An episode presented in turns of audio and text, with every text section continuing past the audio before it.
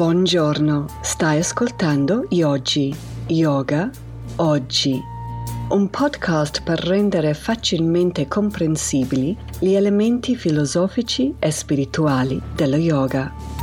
Quelle parole risuonano come un dolcissimo, ma al tempo stesso selvaggio, richiamo alla pratica. Con me, Tess Prevet.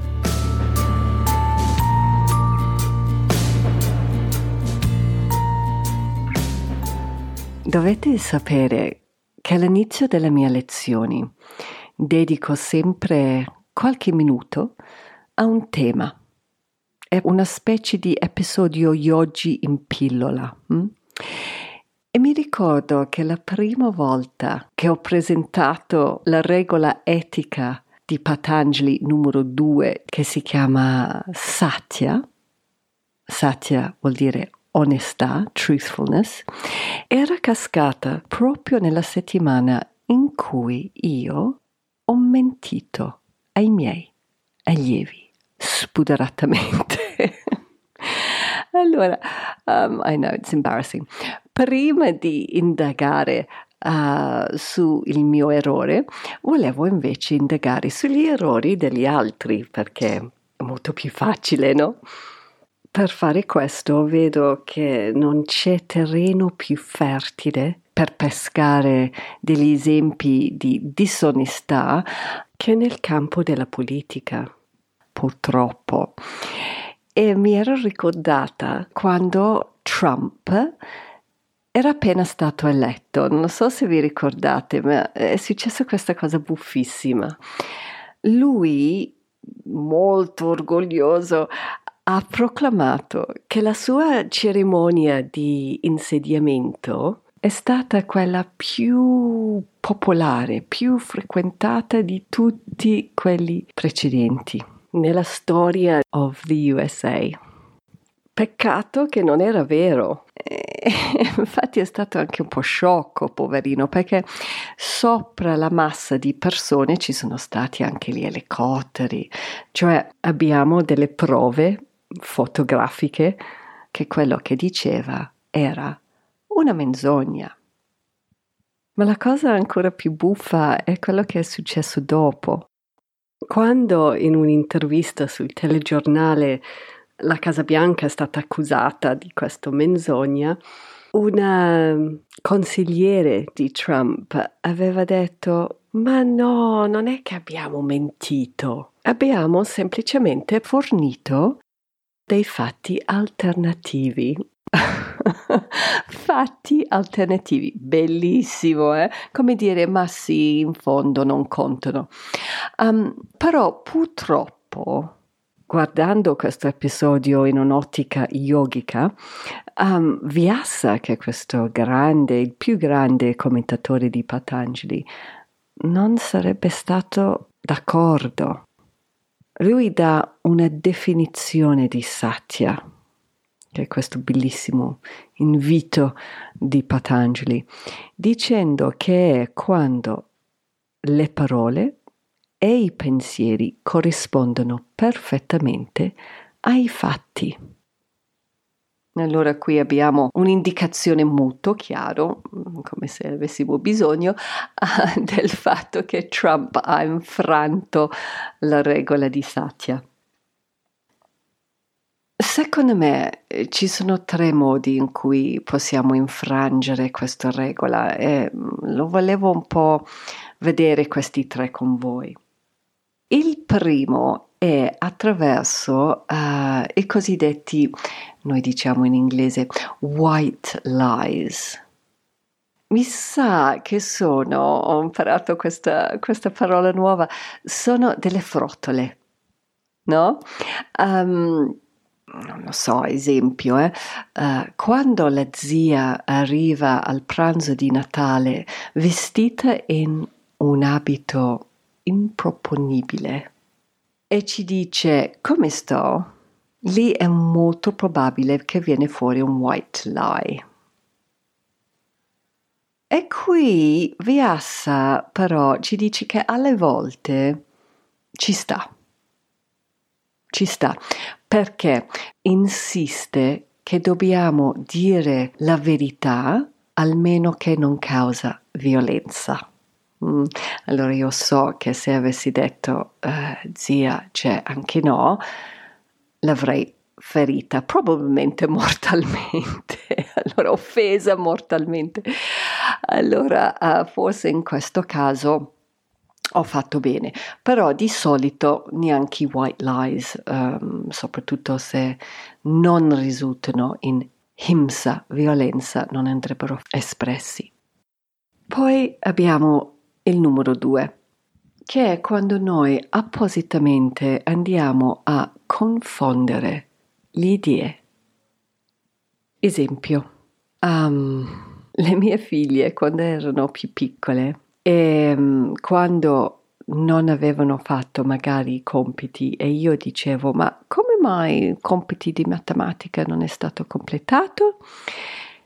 Venivano fuori con questa, questa catena di ragioni, un groviglio no? che causava un nodo talmente fitto che non avevo la pazienza né il coraggio di provare a disfarlo per, per venire fuori, per capire.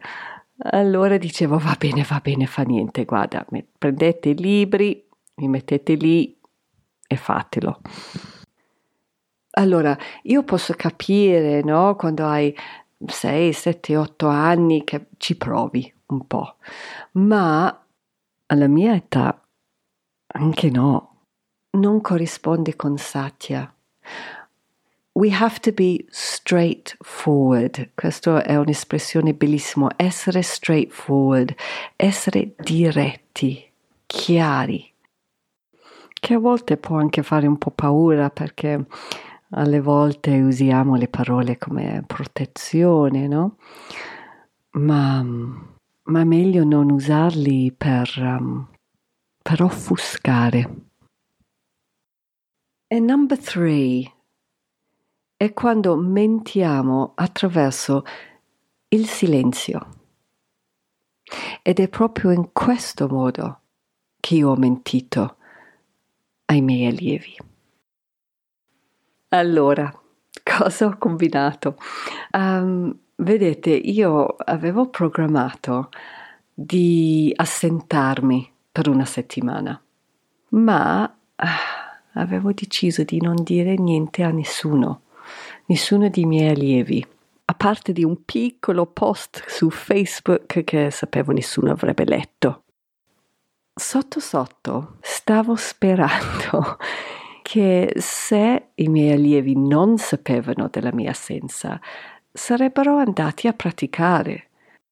Allora avevo evitato a dirlo a voce la lezione prima della mia assenza, che sarebbe stata la cosa più corretta da fare.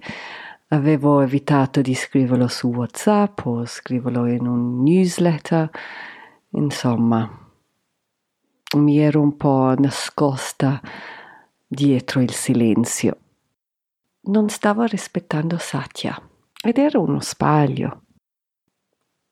Quando poi ero tornata dalla montagna dopo una settimana bella beata, uh, ho tornato e qualcuno giustamente mi ha fatto capire che sono stati upset, ha dato fastidio e mi ha fatto pensare e ho detto cavoli, hanno ragione. Perché? Perché io ho il dovere di comunicare con i miei allievi con chiarezza e trasparenza e non ho il diritto di prendere decisioni per voi, per i miei allievi. Vedendo questa cosa in un'ottica yogica, possiamo dire che, beh, Già faccio fatica con il mio Dharma. Mm. Chi ha detto che io so cosa è meglio per il Dharma degli altri? Mica sono Dio io. Non me lo devo permettere questa roba qua. Questo ovviamente è molto faticoso quando si parla invece dei propri figli. Io ho sempre la tentazione di mettere la mia zampina uh, oltre il necessario, mannaggia. Vabbè, torniamo a noi. Allora cosa facciamo quando ci rendiamo conto che abbiamo infranto Satya? Beh, credo che ci sia proprio un anatomy of apology. Parentesi, mi rendo conto che apology in uh, italiano, apologia, sia molto diverso dall'apology in inglese che vuol dire invece chiedere scusa. Comunque, questo anatomy consiste di quattro passi che possono essere, che possono essere descritti in quattro parole, tutti che iniziano con la R. Ecco cosa sono. La prima parola è riconoscere. Riconoscere che ho sbagliato. Allora ho detto ai miei allievi, avete ragione, ho fatto un errore. La seconda parola è responsabilità. Perciò vuol dire anche chiedere scusa, no? Ho sbagliato e mi dispiace. Mi rendo conto che grazie alle mie azioni ehm, siete rimasti male. La terza è rimediare. Senza il rimedio, mh, mm, i primi due sono abbastanza vuote. In questo caso ho offerto ai miei allievi una lezione gratuita una domenica pomeriggio, sia per farmi perdonare, ma anche per fargli rendere conto che ho preso sul serio quello che è successo. La quarta parola è ripetere mai più. Qui mi viene in mente soprattutto una delle mie figlie che quando sbaglio chiedo scusa, faccio tutta questa roba, no? E poi lei dice sì, ma è inutile dirmi tutte queste cose se poi vai a fare esattamente la stessa cosa qualche giorno dopo. E dico, cavoli, ha ragione. Questa secondo me è la parte più difficile, no? Il non cascare di nuovo. Allora, volevo però aggiungere un altro elemento che trovo molto importante. Nel questo Anatomy of Apology non c'è la spiegazione. Da nessuna parte ho detto guarda, la ragione per cui io non vi ho detto della mia assenza era perché nella mia mente in quel momento io pensavo no, da evitare perché è meglio evitare la spiegazione e i miei motivazioni? Vabbè, se qualcuno me lo chiede lo faccio volentieri, però secondo me è perché se no sto girando l'attenzione verso di me e non verso chi ha subito. Il chiedere scusa non dovrebbe essere un'opportunità per me di convincere, perché se no è semplicemente un'altra forma di infrangere Satya, di influenzare, di manipolare attraverso le parole.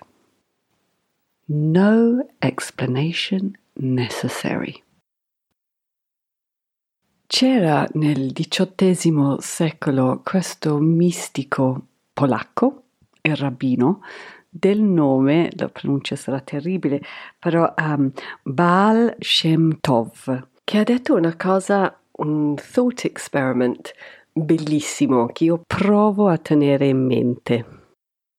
Lui diceva di immaginare che ogni essere umano è nato con un numero fisso di parole da esprimere durante l'arco della vita. E quando abbiamo espresso l'ultima, quella persona muore molto interessante. Non dice il contenuto, il significato delle parole pronunciate, ma il numero. Hm? Allora, um, un altro grande rabbino che mi piace tantissimo, che si chiama Rami Shapiro, ragionando su questo thought experiment, dice che se fosse vero, la domanda che dovremmo porci prima e ogni volta che apriamo bocca dovrebbe essere vale la pena morire per quello che sto per dire? Fantastico. Eh? Se pensiamo in questo modo, eh, vale la pena, no? Aspettare un attimino prima di dire qualunque cosa che ci viene in mente e prima di mentire. Immaginando questo limite di parole, automaticamente la prossima volta che parlo prendo in considerazione anche il contenuto. E per questo possiamo sentire quello che aveva da dire Manu Manu è considerato nella mitologia indù il primo uomo, paragonabile ad uh, Adamo nelle religioni uh, abramatiche. Manu rappresenta la verità, la saggezza e il virtù e diceva che dobbiamo dire come blueprint uh, etico non solo quello che è vero, ma quello che è gentile, ed ecco una parte della pratica per questa volta. Immaginare che abbiamo un limite di parole, chiederci quello che ho da dire è vero e se è vero, è gentile, se non lo è, possiamo magari scegliere di evitare. In questo modo accediamo, dice Manu, ci promette, accediamo all'eterno righteousness. Mm, non mi ricordo più come si dice righteousness, cioè quello che è giusto, no? Possiamo anche aggiungere quello che viene riportato, avviene da Buddha, anche se c'è qualche dubbio su questo, di, di aggiungere se è necessario quello che abbiamo da dire. Se è opportuno risparmiare le parole, se sono necessarie o meno, diventa una cosa importante da considerare. Allora vi invito questa settimana ad essere parsimoniosi con le parole, immaginando che abbiamo ancora poche da spendere e poi vi invito di provare questo Anatomy of Apology con i quattro R.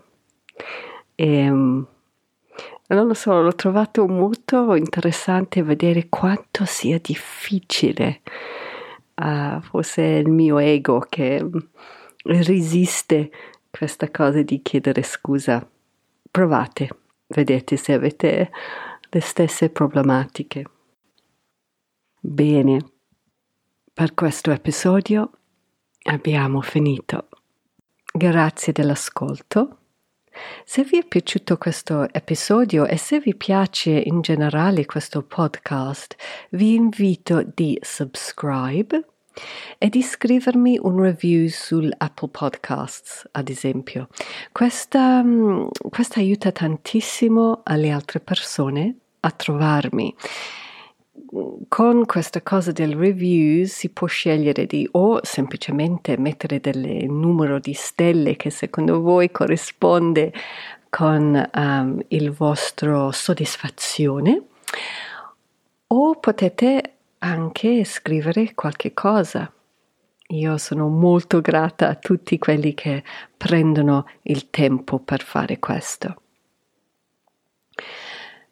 vi invito anche di share, share the love, um, condividere verso il vostro social media, um, Facebook, Instagram, eccetera, il link del mio podcast o potete fare una story, non so se si può su Instagram scrivere un link o qualche dubbio, però potete fare un story sul, sull'episodio se vi è piaciuto, sarebbe molto apprezzato. Chi vuole fare invece una lezione di Hatha Yoga con me, potete farlo o online o in presenza finalmente scrivendomi a lotuspocus16 chiocciola gmail.com Potete scrivermi lì o a yogiyogaoggi chiocciolagmail.com per commenti, domande, richieste uh, e farò il mio possibile per rispondervi. È molto bello per me ricevere il vostro feedback, anche se positive o constructive, è molto utile. Volevo ringraziare la Silvia Zampieri che mi aiuta con un preascolto del podcast e un po' di editing. Grazie tantissimo e, e niente, per questa volta abbiamo finito e ci sentiremo alla prossima. Volevo ringraziare Laura Kidd cantautrice e produttrice discografica per la musica. Questo brano si chiama Slow Puncture. Per sentire di più vai a shemakeswar.com.